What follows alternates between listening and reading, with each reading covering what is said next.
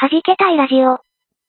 この番組は、鍵盤を弾けたり弾けなかったりするミュージシャン3人が集まって、鍵盤の話を中心にするかとべき略をデバッグ。日常的にマッチ関係性なけどできることなく弾けた。そんな地球見たったのトック番組で。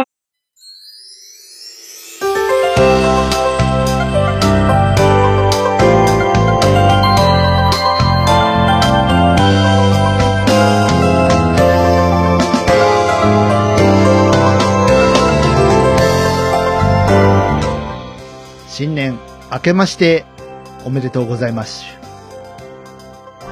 マッシュ。そのアヤコングさんちょっと微妙なとこだよね。これ言えるか言えないかみたいなね。そうなんです、ね。はい。マッシュ。マッシュ。はい。はじけたいラジオ第41回目です。皆さんどうもこんにちは。今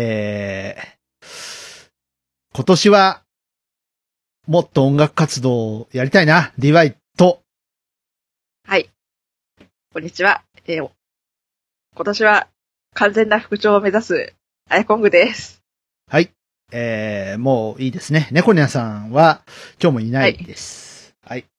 はい、ということで、まあ、本当に皆さん心配しないでね、喧嘩とかじゃないから。はい、そうそうそう。そうそう。多分今夢の世界に。ベビちゃんと一緒。はい。めくるめく夢の世界へ、ね、ベビちゃんと一緒に行かれたと思いますんで。はい。いや、ちょっとね、新年早々ですが、寂しいですけども。そうですね。はじけたいラジオやっていきたいと思いますが、ちょっとお約束のあれやっときます？ああ、お約束の。お約束の。はい、ね、新年といえば。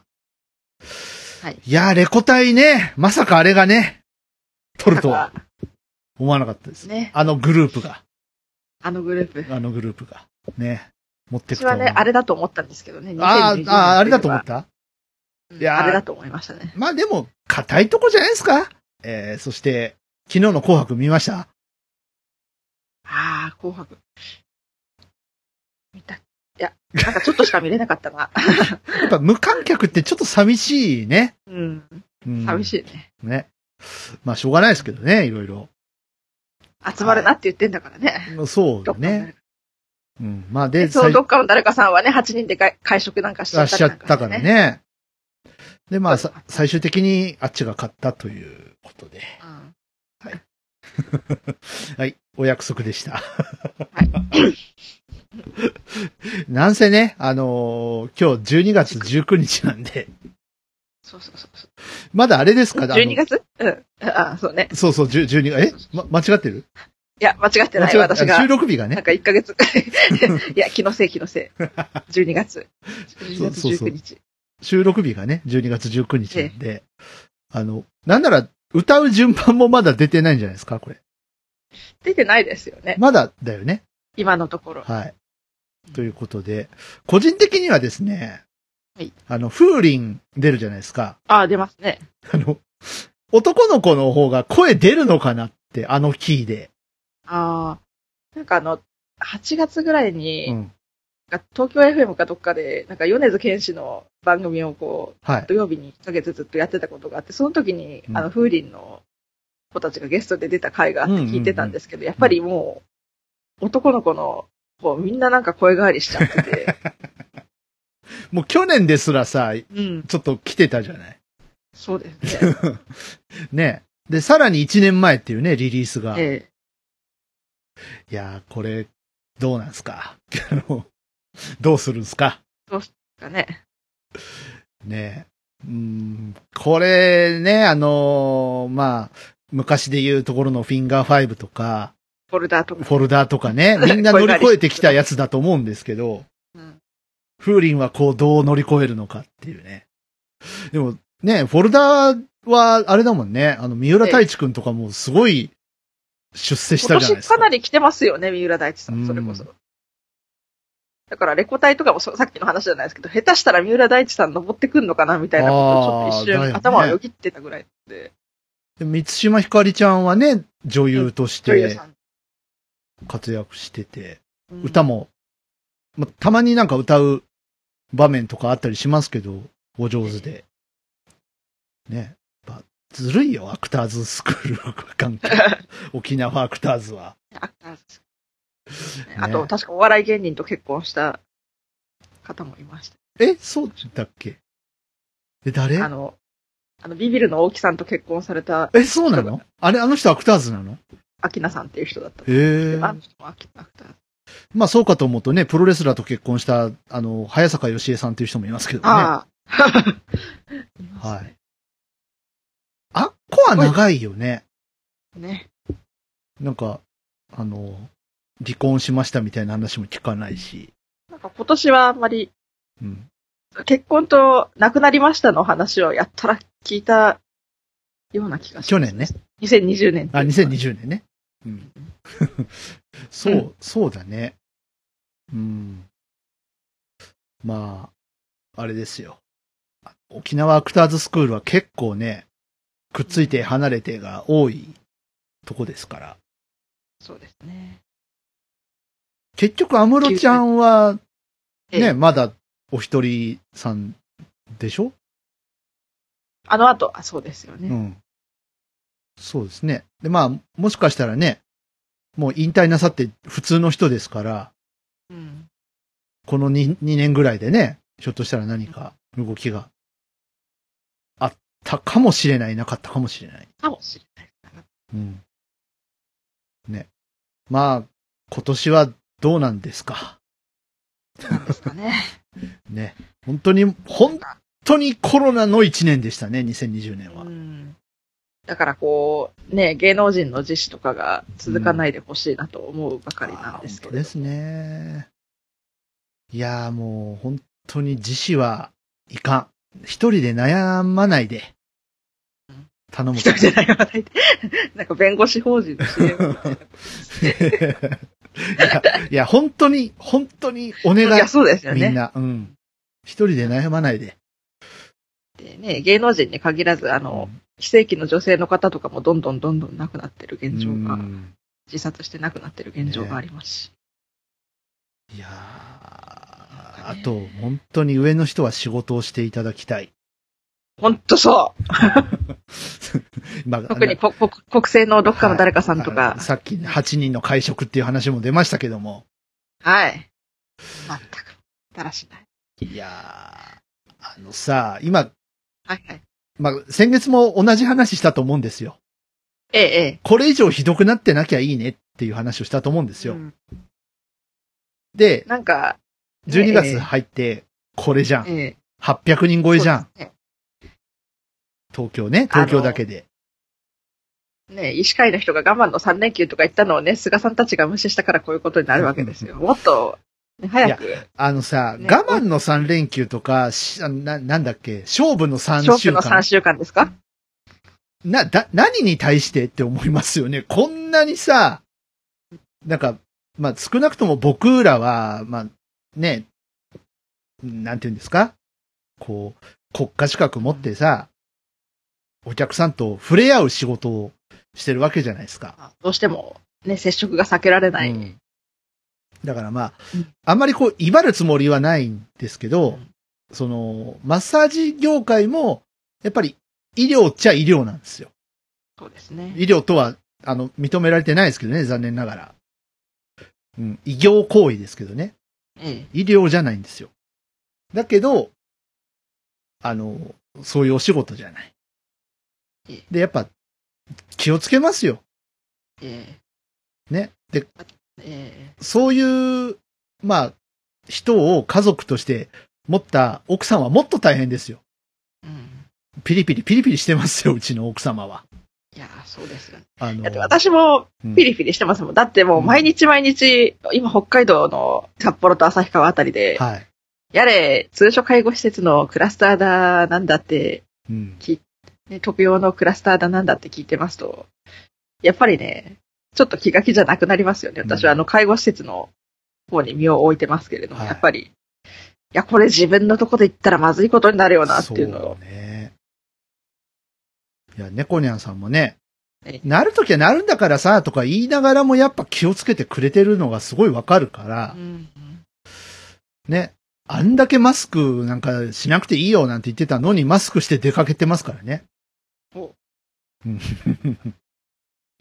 やっぱさすがにね、っていうところで、コネコニャンもニューノーマルがもう当たり前になってきてて、本当もうみんなありがとうって感じなんですけど、いやー、まあ他の業種の方もね、やっぱこう我慢してると思うのよ、いろいろ。なのに、増えてるってことは我慢できない人たちがやっぱ増やしてるわけだから。なんか東京とかの様子を時々こうニュースとかで見てますとね、なんかもう、我慢そんなもん知るかって言わん勢いで結構若い20代ぐらいの人たちがこう、ね、うろついていらっしゃるのをね。あとさ、GoTo を真に受けて動いちゃう人の心理って何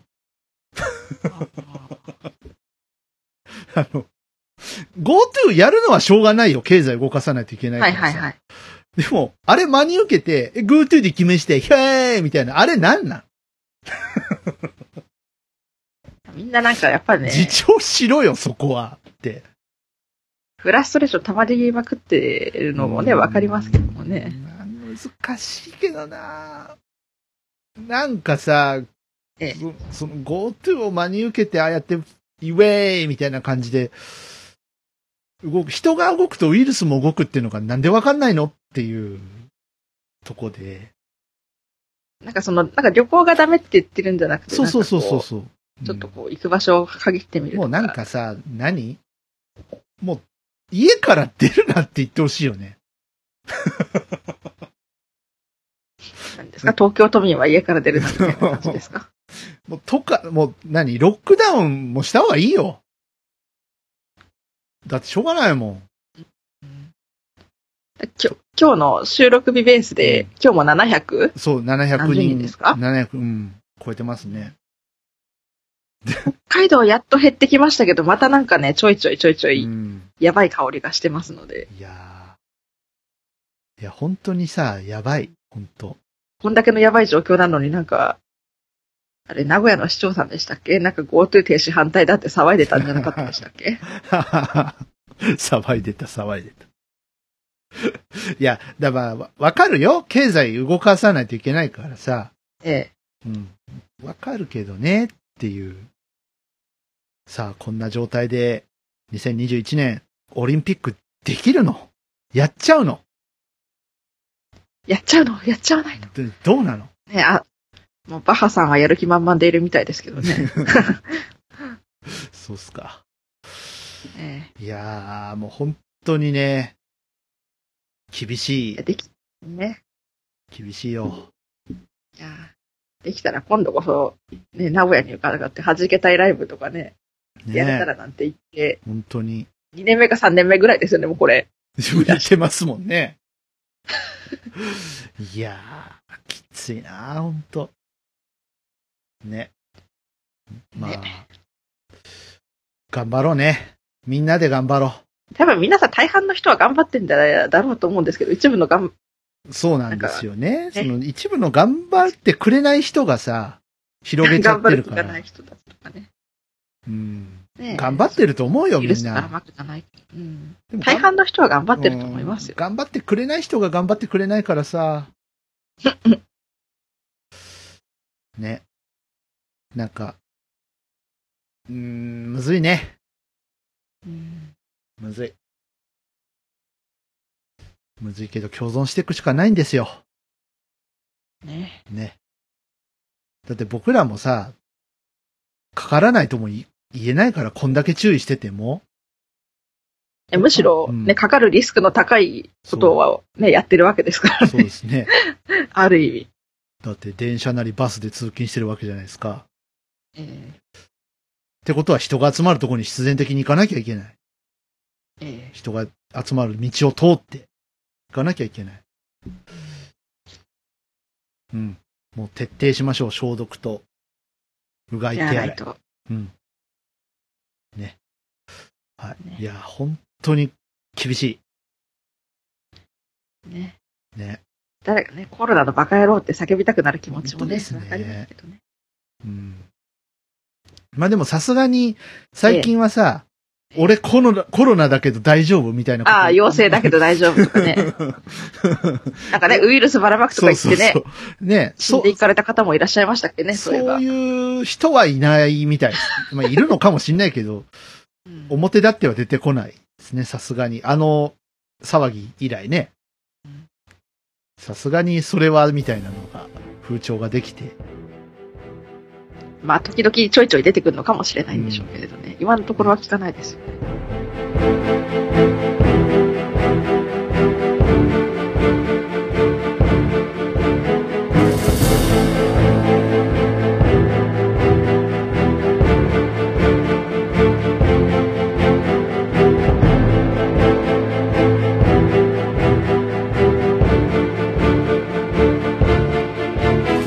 新年早々ちょっと暗い話になっちゃうんで、次行きましょうか。ええ。はい。弾けた話しよう。弾けた話ですか。弾けた話。まあ、じゃあ、あやこんごさんが、弾けた話を用意してくれている間に。いやー、明るい話なんてないんですよね。じゃあちょっと明るい話挟ませて。はいはい。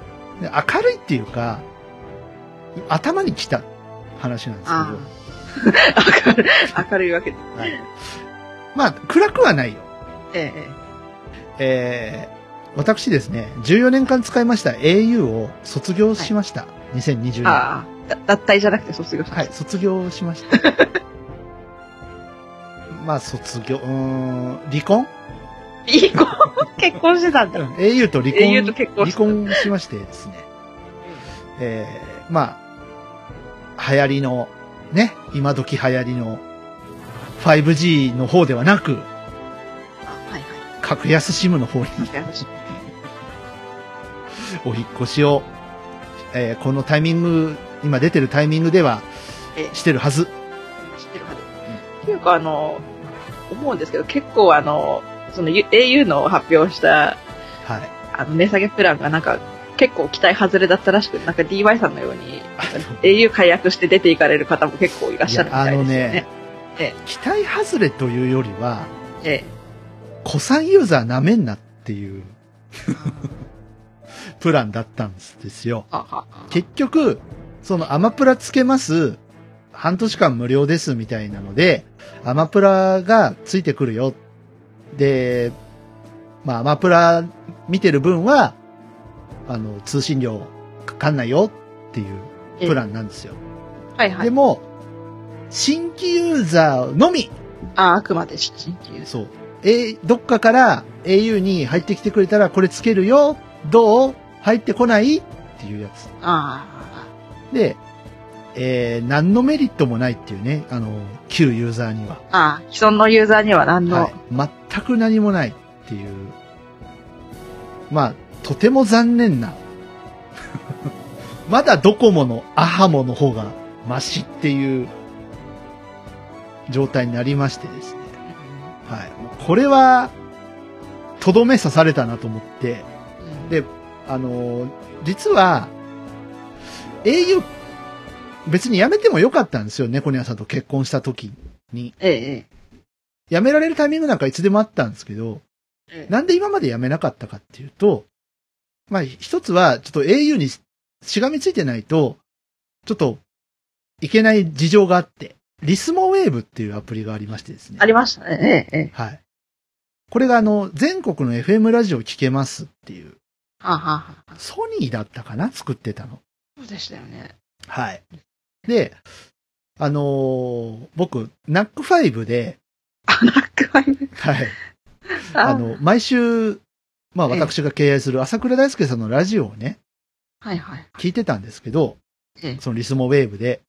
はい、で、まあ、リスモウェーブ単体だと500円ぐらい、月額かかるんですけど、スマパスプレミアムに入ってると、それを無料にしてあげるよ。で、スマパスプレミアムが525円とか、そんな感じだったんですね、月額。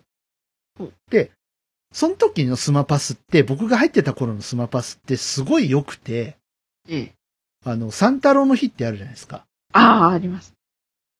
三太郎の日で、例えばミスタードーナツのドーナツ1個あげるよとか、ローソンの唐揚げくんのクーポンあげるよとか。提携してる店舗で。そうそうそう。すごい良かったの。で、結構恩恵も受けたんですよ。で、ちょっと今離れられんなって思ったさなかに名古屋に来て、猫ニャンさんと結婚して、ってなったんで、まあ au から離れられない状態が続いてなんですけども、なんか去年の、いつぐらいだったあれ、5月とか6月とかだったのかな、リスモウェーブ終わりますっていう。ああ、ありましたね。いつだったっけ。そう。で、リスモウェーブはサービス終わります。いつからは、ラジコ 4au で聞いてね。何ラジコと au 提携すんのと思って。そしたら、スマパスプレミアムに入ってたら、ラジコのエリアフリー聞き放題なのとか思ったの。でも、サービス自体はリスモウェーブと一緒なんですよ。要は FM しか聞けない。エリアフリーだけど FM だけ。待てよって思って、これちょっとまずい方向に au 行き始めたひょっとしてって思って、で、スマパスのサービスもだんだん簡素になってって、au ウォレットマーケットかなんかでお買い物すると、なんか特典つくよみたい。でも、だいたいネットショッピングで使うっつったら、アマゾンとか楽天じゃないですか。わざわざキャリアのなんかショップでお買い物ってするっていう話で、まあする人もいたかもしれないですけど、僕はしない。で、まあそのラジコ 4au でしゃーなし聞いてたんですけど、でもそのラジコ 4au のために500円払ってるわけじゃないですか。エリアフリー。変な話あれです。ラジコプレミアム385円ですよね。そうでしょ。それで聞けるのを A.M.O. F.M. も聞けるわけですよ、ね。それ考えたらちょっとあれですよ。そうでしょ。コスパが悪いですよ、ね。コスパ悪すぎでしょ。これもういらなくねって思い始めたところに、猫ニャンさんがね、まずそのちょっと格安に行かないっていう話を持ちかけてきたんですよ。で、ずっと気になってたらしくって、もう、あらゆるところを調べまくって、ここがいいかもしれん、ここがいいかもしれんっていうのを調べまくって、で、まあもちろん経済的にも、家計的にも助かるし、どうよと。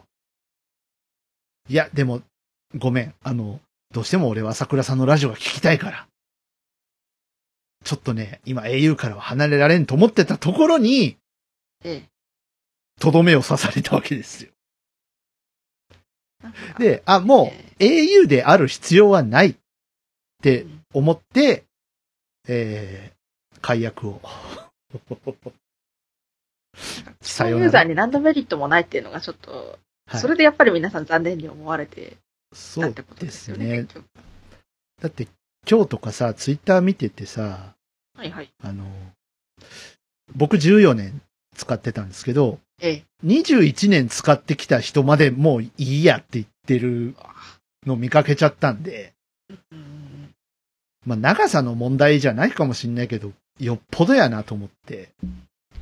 それかあえて既存ユーザー弾き出す策に乗り出した。で、なんか、もちろんね、その、キャリアの人は必死で止めるじゃないですか。来年新サービス発表するんで、もうちょっと待っていただけませんかじゃないけどさ。確か今月中に発表する予定ですよね。いや、もういいです。つって。もうことごとく、もういいです。つって。いや、興味ないんでいいです。で、ビッグロブモバイルに、お乗り換えをしました。で、ブログサービスで有名なあそこです。そうですね。そうですね。まあ、なんていうんですか。安くお値段も安くなるし、別に 5G とか僕興味ないし、うん、今のところ、で、まあどうせ整うまでには何年かかかるでしょ 5G も。まだね、エリア使えるエリアが限られすぎてますからね。で、そのうちその格安の方にもなんか来るよって思って、うん、そうですね。で、まあドコモの電波使ってるっていうことだったんで、多分エリアも広い。で、まあ速度がちょっと遅くなるかもっていうの、まあリスクは聞いたんですけど、まあ僕に関して言うと、そんな外でガンガン動画も見ないし、まあ大体その外で使うコンテンツって言ったら Kindle か Twitter かポッドキャスト聞くかぐらいな感じなんで、まあいいよねと思ってそんな感じです。いやもう皆さん、これを聞いてる au の皆さん、もういいよ。au の皆さん。偉い人が聞いてる。僕のフォロワーさんもさ、だって何人かいたよ、もうやめようっつって言ってる人。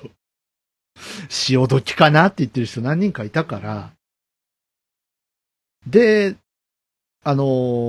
なんか変なハッシュタグまでできちゃって、さよなら au っていうね。ああ、ありました。ハッシュタグまでできちゃって、もう大炎上ですよ。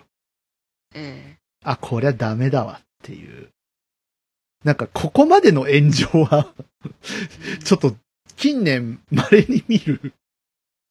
しかも。なんか、この、うん、ね、ほんと DY さんじゃないですけど、ここに3点でなんか、au はよろしくない方向に行ってってますね。そうですね。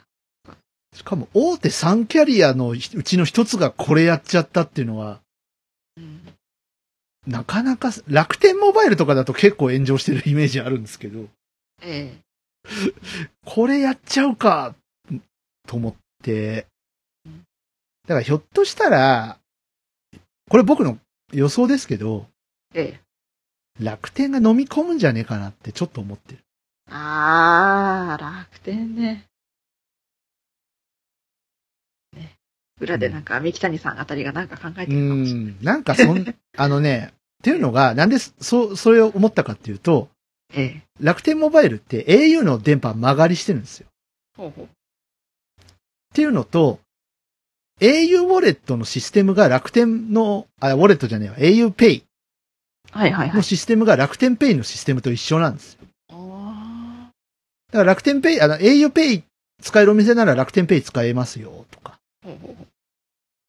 書いてなくてもね、使えますよとか、そういう感じなんで、ひょっとしたら飲み込むんじゃねえかなっていう気がしてる。勢力を増してきて。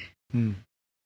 で、楽天もさ、いろいろやってるじゃないですか、そのサービス。ね、楽天、あんまりこう、目立ってないけど、楽天のコボとか。ありますね。あと、なんだっけ、楽天ビデオ。はい。はい。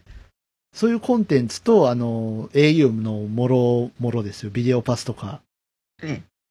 そういうのを全部飲み込むんじゃないかなっていう気がしてる。なんかあるんじゃないですかね、これ何年か後。そう、まあ、今年、来年の話じゃないと思うけど、なんかこのままいったらそういう方向に行くんじゃねえかなっていう気がしてますね。ボーダフォンを、孫さんが飲み込んだように。ソフトバンクが。au をね、三木谷さんが飲み込むんじゃねえかなっていう気がするんですけどね。っていうお話でした。はい。ああ、久々頭きたね。それきっとよ、なんか、このニュース見たときにきっと au のユーザーさんだったら結構頭にきてる人多いんじゃないかなと思って見てましたけども。もう大炎上です。どこのサイトも見ても相当これ売り上げ落ちるんじゃないですかね、どうなんですかね。今もうサービス終わっちゃったのかな。ネイバーまとめがまだ残ってたら大変なことになってるんじゃないですか、これ。あれどうなんだろう。サービス終了したのかな。好きだったんですけどね、ネイバーまとめ。なんか終わるとか終わらないとかいう話を聞きましたけど。ちょっと調べてみようかなと。はい、あんのかないのか。うん、いやー、やらかしたね。au ユーザーなら無料とか言ってる場合じゃない。あ、やってましたね。まあ、CM 自体がもうイラッとする感じだったね。なんか、サンタロウの CM。ポンタポイントが使えるとか言ってた。ありました。ね。全然たまりゃしない。だからもらえるとか言ってね。もらえる新しい iPhone とか言ってた。ありましたね。ね。いや、まあ、これで、僕もキャリアに縛られないね、生活に入ってしまいましたよ。なんか、お早い方はお早かったじゃないですか。まあ、当初からそうだっていう人もいるでしょう、ね。大阪の電気屋さんとか。有名な電気屋さん、ね。大阪の有名なね、電気屋さん。携帯屋さん。はい、僕、大阪の電気屋さんが使ってるSIMにしようと思ったんですけど、なんかあんまりね、メリットなくて、自分の中でね。で、ビッグローブにしたのは、エンタメフリープランっていうのがあって。アマプラとか、それこそさっき言ってたアマプラとかが。アマプラ入ってないんだな、その中に。そうなんだ。でも YouTube とか、YouTube ミュージックとか、はい、ラジコも入ってたかな。だから、ラジコも外で聞き放題なんですよ。だからそれがいいなと思って。ラジコプレミアム。うん。はい。そう、どうせ入るから。あ、そっか。だって、そちらの世界、こちらの世界。そうですよ。だってさ、月々1900円で、あ、違うわ。いろいろつけたら3000いくらになったんですけど、まあ、それでも全然安いんですよ。今、au のプランよりも。で、さらに385円でしょ？はい。お釣り来ちゃうよね。すごいね。うん。で、まあ、楽天ペイ使えばいいし。ペイ系は。ってな感じですよ。で、まあ、結構楽天フリークな私がなぜ楽天モバイルに行かなかったのかというと、iPhone にあんまり優しくないらしくって。ああ。そう。ちょっと。Android？ うん。Android だとね、割とすんなりいくのが、なんか iPhone だとね、なんか、うまいこといかないみたいなのが結構見かけたんで。なるほど。うん。っていう話でした。はい。なのでまあ、みんな、au やめよう。au やめよう。なんか、不買運動じゃないけど。ダメ、au。au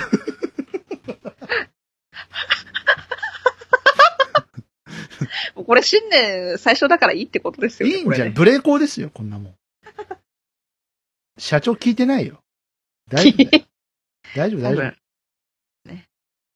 au ジャパン。ね。それ、あれだ。はい。新しい。あれですね。新しい。はい。曲言っときますか。ちょっとね、行きましょう。ちょっとため息が出る感じのお話だったので、行きましょうかね。はい。はい。はじけたいでラビリンスバージョン BBA。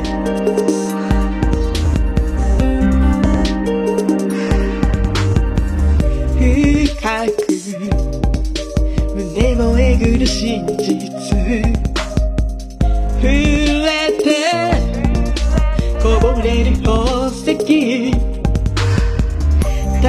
えず渦巻く疑惑の中夢を重ねてくメモリー追いかけても追いつけないレースを続けながらあるはずない探して正しくても間違い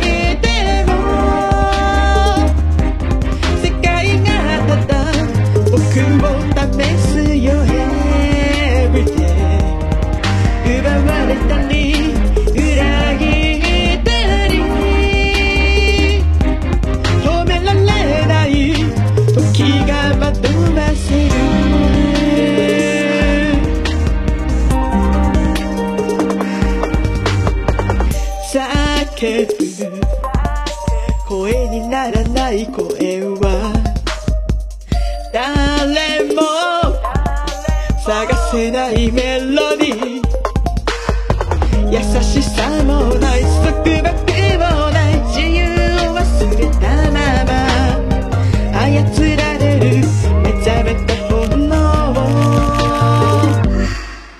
苦しみより痛ま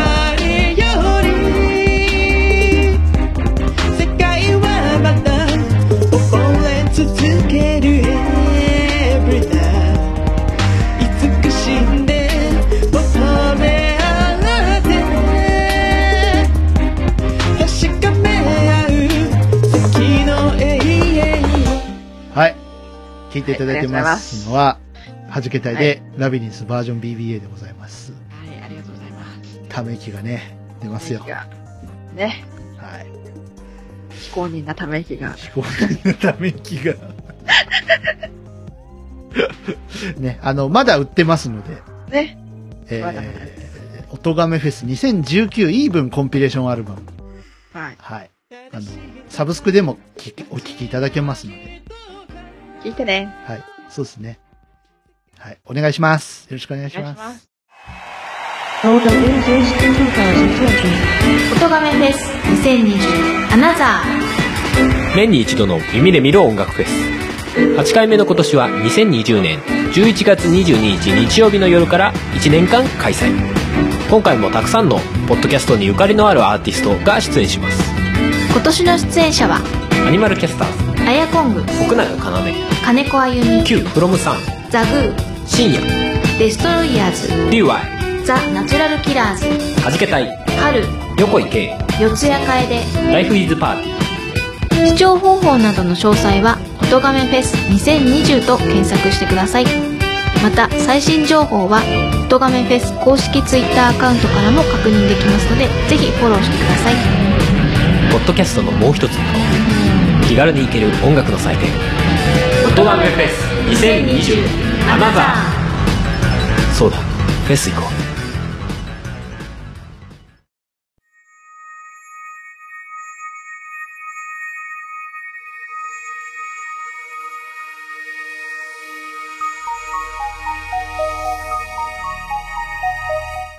頭に来た話の次はちょっと痛い話を。はい、痛い話。うん、私ですね、今月の中旬に体にメスを入れられることになっちゃいましたですね。怖えよ。すいません、新年早々からね、怖い話しかできません。どうしたの？ですね、はい。先月の、はい。半ばっていうか、本当中旬に差し掛かるくらい、まあ、ちょっとそんな何日か前から、うん、ちょっと体を動かしてて、なんか背中の方になんか変な違和感がするなと思って、で、見たら、背中の方に、なんかぼっこりとしたものが、1センチ弱ぐらいのなんかぼっこりとしたものが、ありまして、はいはいはい、最初は、これきっとなんか、大人のニキビの膨れたやつかなって思ってたんですよね。でもいつできたかはわかんなくてですね。で、ちょっと、周りの人にですね、相談したら、ちょっとこれ病院行った方がいいよっていう話になっちゃいまして、いや、これごときで病院行くのか食ったらねえな、めんどくせえなって私は思っちゃったわけですよ。まあ、大人ニキビと思ってるからね。まして、このコロナの最中もありますし、行きたくねえな、めんどくせえなと思って、行きまして、で、先生に、その背中を、左の肩甲骨の内側なんですけど、先生に言われたのは、これ手術だねってあっさり言われてしまいまして。簡単に。そんなあっさり言わないでくれよ。簡単に。これ手術だね。はい、これ手術だね。とかって言われまして。で、まず、応急処置で、早速麻酔を入れられる羽目になりましたですね。1センチぐらいの線上に、こうちょっと、皮膚を切開されましてですね。看護師さんかな、膿を出してくださったんですけど、思いのほか自分が思っともやっぱり可能し始めてたみたいだったんですよね、そもそも。で、その違和感っていうのは痛いとかじゃなくて、痛みはなかった。ちょっと痛いなぐらいだった。はいはい。痛いのとちょっと違和感がする。ちょっと痛いなぐらいだったんですけど。うん、でそれを切開されて膿を出してもらったらですね、はい、ちょっと想像していたよりも、うん、すごいことになっていまして。何赤ちゃんとかに飲ませる風邪薬のシロップありますよね。あれ、はいはいはい、飲ませるシロップキャップありますよね。うん、キャップありますね。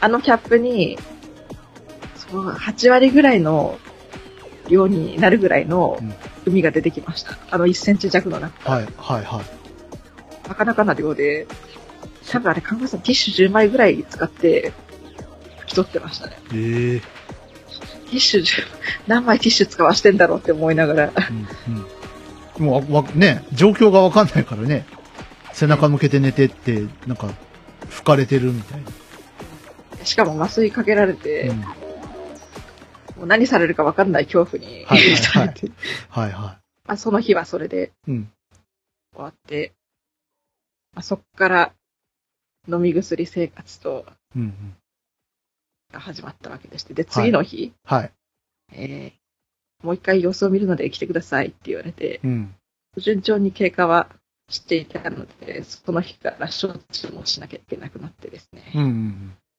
でその処置してて1ヶ月後ぐらいしてくると、うん、そこの切ったところがしこりになってくるから、その時に取りましょうと、はいはいはい、昨日前日まで、これ最悪の場合、手術もあるかもしれませんと、その処置をしてくださった先生は言ってたんですよ。あっさり手術ですねって言った先生とは別の先生なんですけど、うんうん、いや、これ最悪手術にならないといいなと思いつつ、うんうん、やだよね、でもなんか手術する方向に話がいっちゃってて、はいはい、やだなぁと思って、で、今も処置をしながら生活をしているわけですが、多分、はい、今月の中旬ぐらいにはそんな深刻にならないでまあでも深刻だわな、本人にしたらね。あ、だってメス入るんですよ怖いよね。切られるんですよ、うん、切られる、うん、切られるね。怖いね。背中だしね。背中から切りつけられるわけですね。ええ、プスッて切られる。いや、でもね、どうなんでしょうね。最近の手術は切らないから、あんまり。その、焼くのかもしんないよ。レーザーメスで。焦げ臭いかもしんない。ダメらしくて。はい。切らないとダメなの。なんていうのか。切らないとか、手術しないと、手術して取らないとダメらしいんです。はいはいはい、うん。で、可能してたまる袋の部分を、うん。なんか取らなきゃいけないって。ね、アテロームとかじゃない？あ、じゃないみたい。へえ。よくね。腫瘍としては良性の腫瘍だったみたいなんですけど。あ、ちょっと待ってください。腫瘍っていう言葉が出てきましたけど。怖えよ、腫瘍。結構、なんて言ったらいいのかな。古い脂肪が腐ったような感じの。はいはいはい。なんで、これ見えてる方だったらイメージできるかもしれませんけど、うん、豚バラ肉をなんか焼いた時の脂身の色っていうんですかね、はい、ちょっとこんがりした濃い黄土色、うん、はいはいはいはい、土より濃くないけどそっか。でも悪性じゃなくてよかったね。いや、まずそうなんですよ、うん。で、これもうちょっと発見が遅かったら、もしかしたら大変なことになってたかもしれない。でもなんでそんな、なんでしょうね。そこに。なんかターンオーバーしたやつがちゃんと、うん。排泄されないで溜まってっちゃった。ああ、まあ。赤になって出ていかなきゃいけなかったりとか、そういうやつが。はいはいはい。溜まっちゃった結果。こういうことあるんですね。そうですね、うん。いつからできてたのか私も気づかなかったので、うん、怖いな。あなたの背中にももしかしたらいるかもしれないよ、脂肪の腐ったやつなので、うん、でもさ、すごいおじいちゃんおばあちゃんとかさ、たまにいるじゃない。あ、すごいでかいこぶつけた人。多分死亡種だろうけど、これ。うん、まあ、ね、死亡種とかアテロームとか言いますけどね。そのニッキビのお化けみたいな。うん、これ大丈夫って思う人がほんとたまにいるから。うん、そうそう。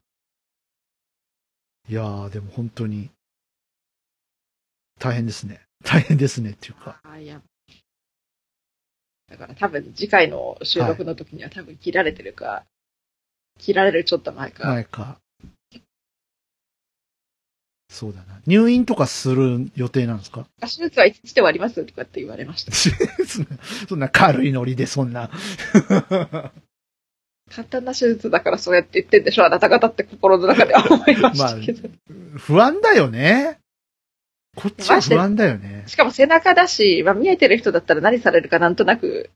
いやでも背中怖いよ。いや、背中じゃない場合、うん、ごめんなさい、そう。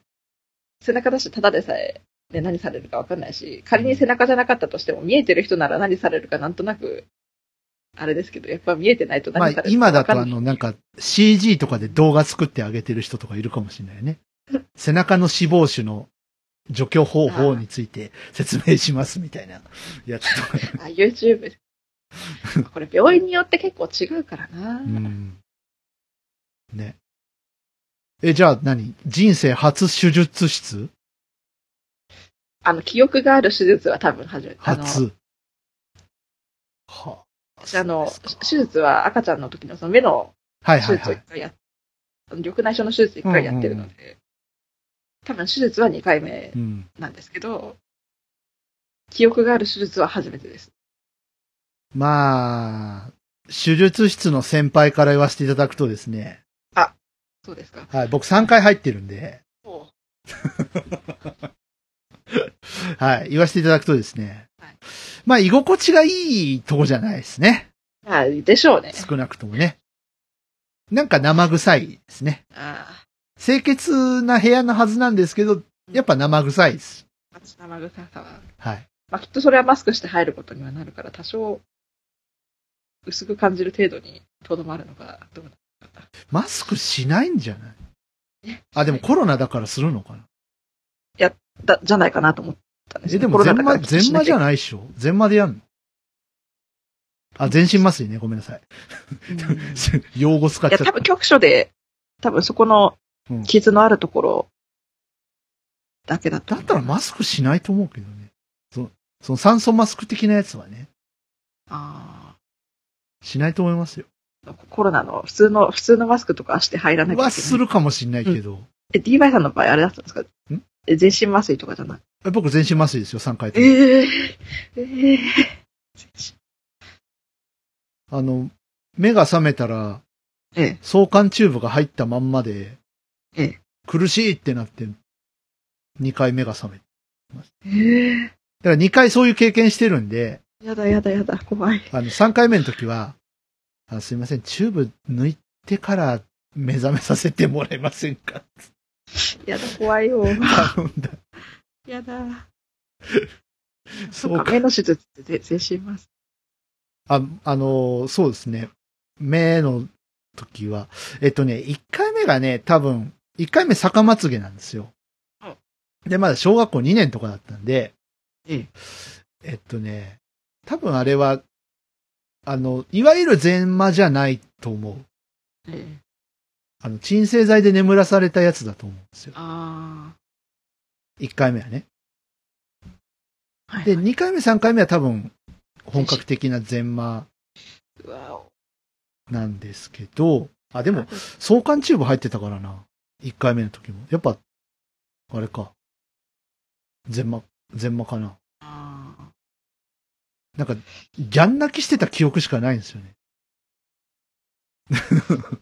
怖い、助けて、怖い、怖い。いや、嫌だよね。いや、絶対嫌だ。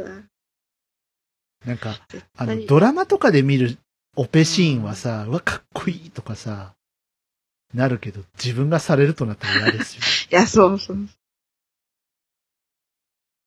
多分、傷がそこの傷に対してだけだから、おそらく局所麻酔でやるのかなっていう気はするんですけど、うん、まあ局所じゃないかな、皮膚だし、うん、だし、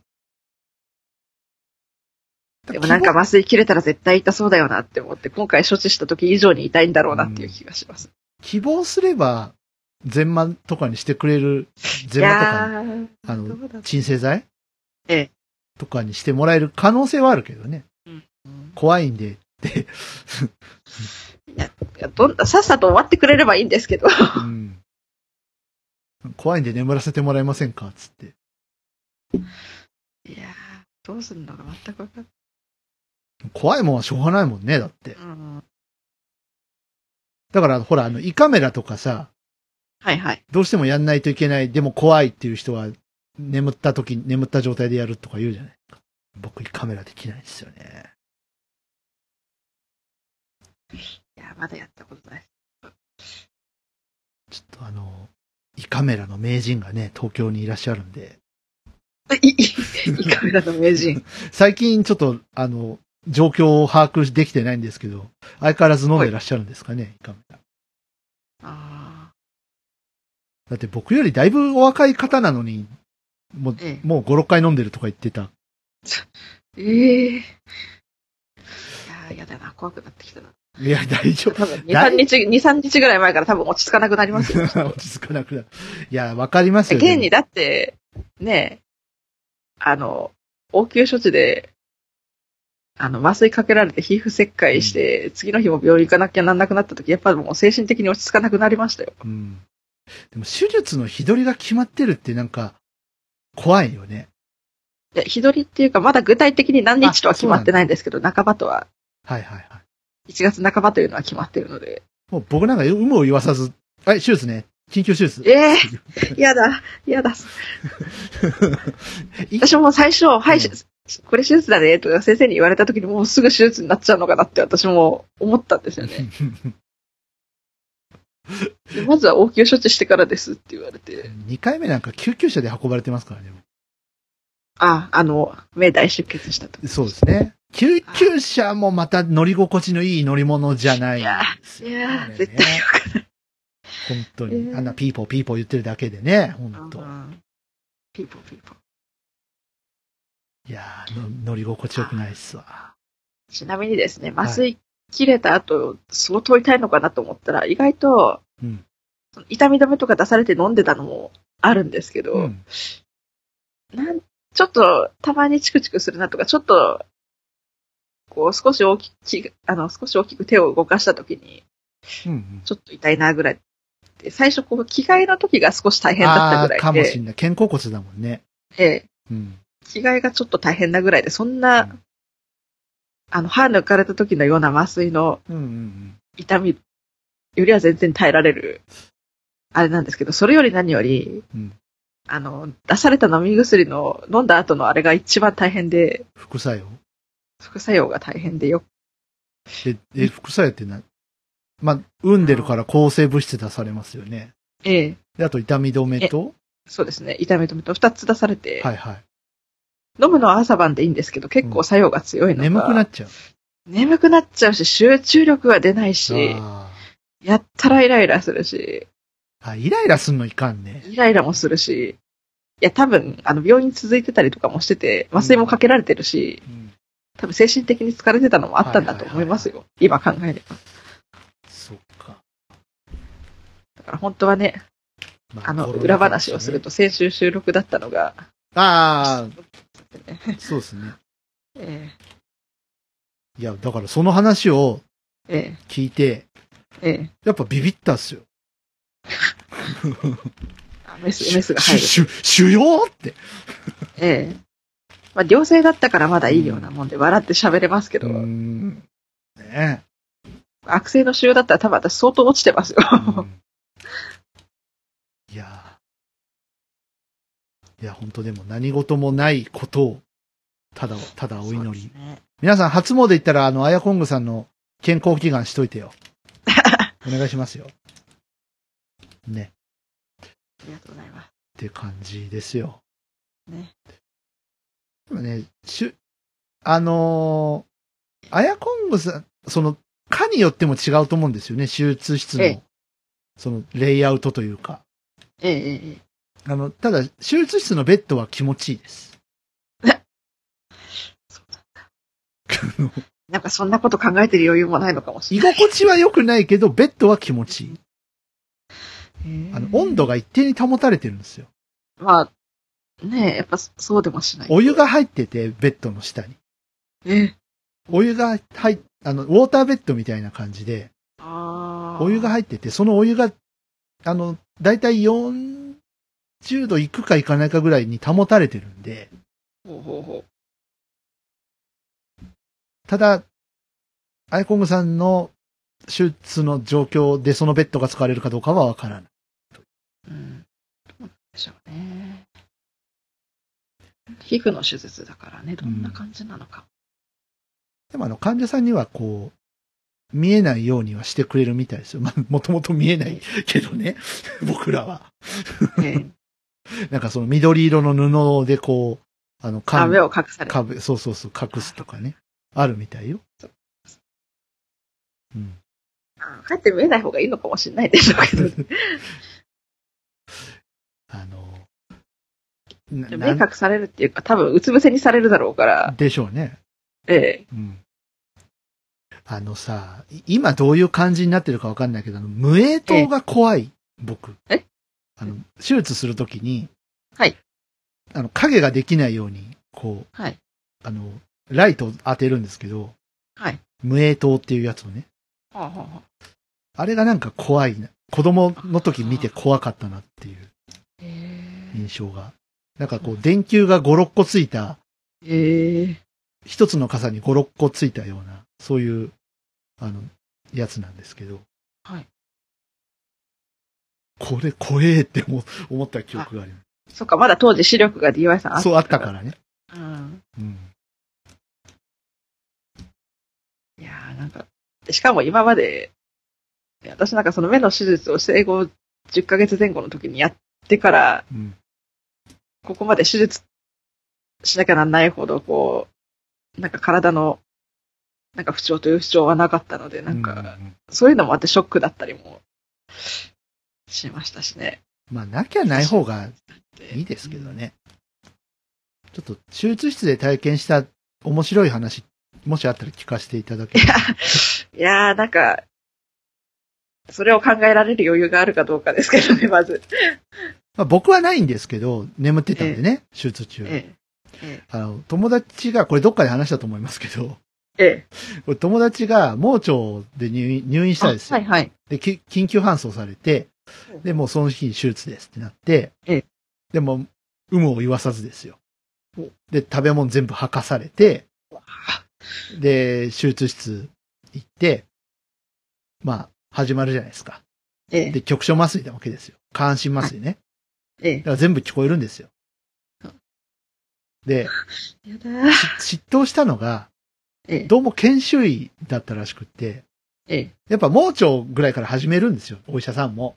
で、指導医の先生が指導しながら手術するんだけど、だからそんなに切らなくていいって。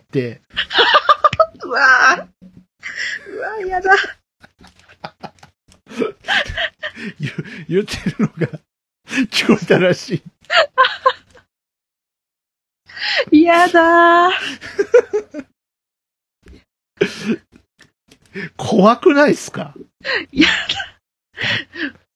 だから当初の予定よりも切られてたっていうことをそこで知るわけですよね。嫌だー。ね。あとナースのお仕事っていうドラマがあって、第2期の時ですけど、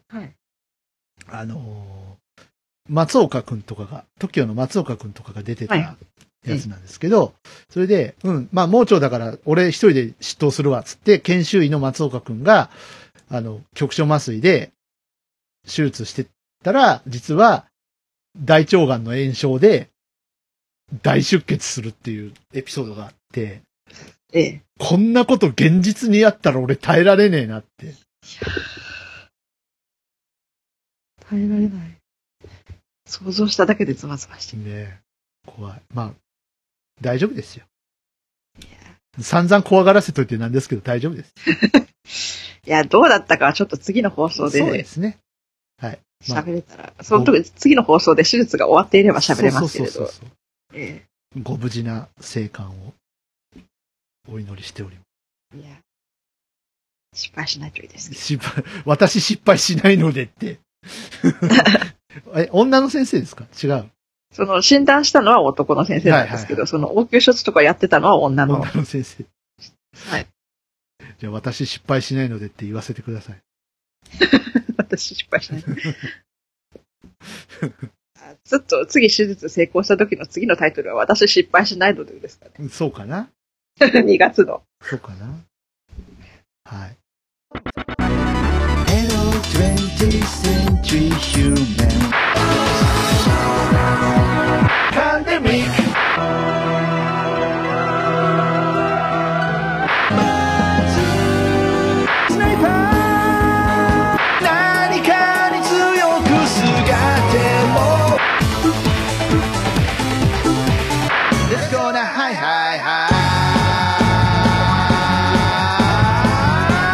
今、この感情の赴くままに。明日の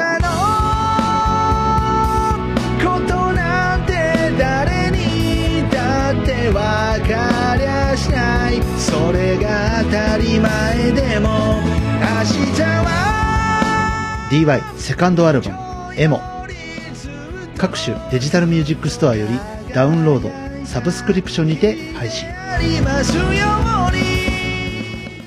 ということで、まあ、だいぶいい時間になってきましたが、はい、結構明るい話あんまりできませんでした。まあ、しょうがないよね。そうまあ、弾けたいクオリティということで、はい。本年も、こんな我々ですが、よろしくお願いします。なんかね、新曲発表したいですよね。そうですね。なんか、やりましょう、また今年も。やりましょう。はい。うん。本当に。はい。で、はじけ隊としては本当にもう、なんていうんですか、もう本当に誰にも負荷がいかない格好で、まあ何かタイミングが合えば何かやるだろうし、っていう感じで。はい。最近ね、ちょっと猫ニャンさんがね、チラッとですけど、時々ピアノを触る瞬間があって、これは。うん。なんかね、ちょっとニヤニヤしてる、個人的に。あ、ピアノ弾いてる。猫にゃんがピアノ弾いてるっつって。あれですよ。RD700 を時々、ポローンって弾く瞬間があって。おーって。もしや例の計画が進む頃でもありますかね。数ヶ月前に。あ、そうですね。会談上で言っていた。うん、はい。まあ、猫にゃんさんも頑張ると思いますので。はい。はい。皆さん、猫にゃんに、励ましのメッセージをいただけるとですね。ね、最近ちょっと郵便ないんでね、寂しいので。あとこのラジオの目標として、はい、iTunes に乗っけてもらうっていうの。あ、そうですね。ノラポッドキャスト卒業しなきゃ。ノラを卒業しましょう。いい加減。はい。ちょっとアートワークもね考えていただいて、猿とカッパと、猫とカッパと、はい、猫のイラストをまた描いていただいて、それをアートワークにしましょう。はい。はい。って感じですか？あと、個人的には何かありますか？今年の目標。個人的には、最近ちょっと作曲の方が、乗ってきて、はい、乗ってきつつありますので、はいはいはい。オトナルフェスト弾けたい以外の何かをちょっと、やっていけたらなっていう気持ちはあります。いいっすね。はい。楽しみにしてます。少しでもはじけ隊に何か貢献できればという。いや、十分貢献してますよ。大丈夫ですよ。はい。僕はですね、まあ、これが出てる頃にはもう好評発売中だと思いますが、去年はセカンドを出すことができたので、イェイ、あざっす。まあ、引き続きよろしくお願いしますというのと、まあ、何かしらまたリリースやりたいなとは思ってますね。うん。なんか。はじけ隊のセカンドシングル出したいです。それもあるしね。あと個人でもちょっと今年ほらね、3.11 から10年とか、そういうのだったり、熊本からも5年でしょ？そうですね。そう。だからちょっと時が経って、その、どうなのかなっていうのをちょっと音楽でやりたいなっていうのはなんとなくあるので。いろんな地震から何年とかちょっと。まあ、その災害を通じた、その自然と人間が共存していく、まあ、ちょっとなんか変なスピリチュアルな方向に話がいってしまいそうですけども、なんか去年ね、その、アンサーテインティウィンドっていう曲を書いたときに、ちょっとこう自分の中でその命っていうものをちょっと向き合って音楽やってみたいなっていうところで、なんとなく構想があるので、そうですね、あったかくなる頃になんかミニアルバムみたいのがちょっと作れたらなとは思ってますけども、はい、まあ無理せず、はい、行きたいかなと思います。はいはい。あとはちょっとね、長野さんとのつながりももうちょっと深めていって、何か、まあ、はじけたいのライブなのか何なのかちょっとわからないですけども、なんか面白いことが徳松さんたちとできたらなとは思っているので、うん。はい。まあ、せっかくライブは本当にやりたいかも。ね、せっかくのやっぱご縁なんで、大事にしたいなと思うので、はい。ってな感じです。はい。はい。今年もよろしく。お願いします。お願いします。はい。あとどうしますか？なんか、トレコンとかあるんですか？今年も。ありますよ。うん。なんか個人で応募してみようかな。まあ、6分という制限時間の縛りはありますが。6分？はい。じゃあ、6分以内。ある曲を除いて、エモの曲は全部出せる。ある曲。ちょっとね、頭がおかしい。10分30秒という曲があるんで。10分30秒。リミックスかっていうくらいになる。すごい。ちょっと自分でもびっくりしましたけどね、出来上がって10分30秒って思って。確かに作っててありますよね。途中まで、いいタイムで来てんなと思ったら終わる頃になったらすごいタイムになってるとか。セーブできないんですよね、なんかこう。夢中になっちゃって。このビート気持ちいいな、もうちょっと聴きたいな、もうちょっと聴きたいなってやっちゃう時あるよね。なんかこういう風に畳みかけたいな、こういう風にやりたいなと思ったら長くなんかね、なんかバツって切るのが許せない瞬間とかあるんですよ。すごい悩むところとか。それはね、もう感覚の問題なんで説明のしようがないんだけど、いや、音楽って楽しいよね。はい。ということで、終わっていきましょうか。はい。この後、お年賀とかいただける方はね、宛先をこの後ゆっくりさんが言ってくれるんじゃないかなと思いますので、今年もよろしゅうにお願いします。はい。はじけたいラジオ、ここまでのお相手は私、DY と、エコングと、猫ニャンでした。夢の中の猫ニャンでした。まあ歌ってますもんね。はい。ごきげんよう。さよなら。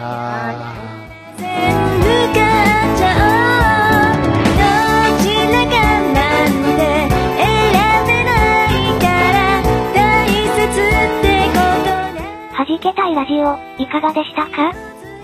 この番組を聞いて3人のミュージシャンに聞いてみたいこと、はじけてほしいこと、何か気がついたこと、その他番組への感想などありましたらお気軽にお寄せください。お便りは Twitter ハッシュタグ、#はじけたい。弾丸の弾、ひらがなのけ、軍隊の隊、はじけたいです。お便りは Twitter のハッシュタグのほか、この番組ブログのコメント欄でも受け付けておりますので、どしどし送ってくださいね。それでは本日のはじけたいラジオはここまで。また次回お会いしましょう。紐直してのんびり歩く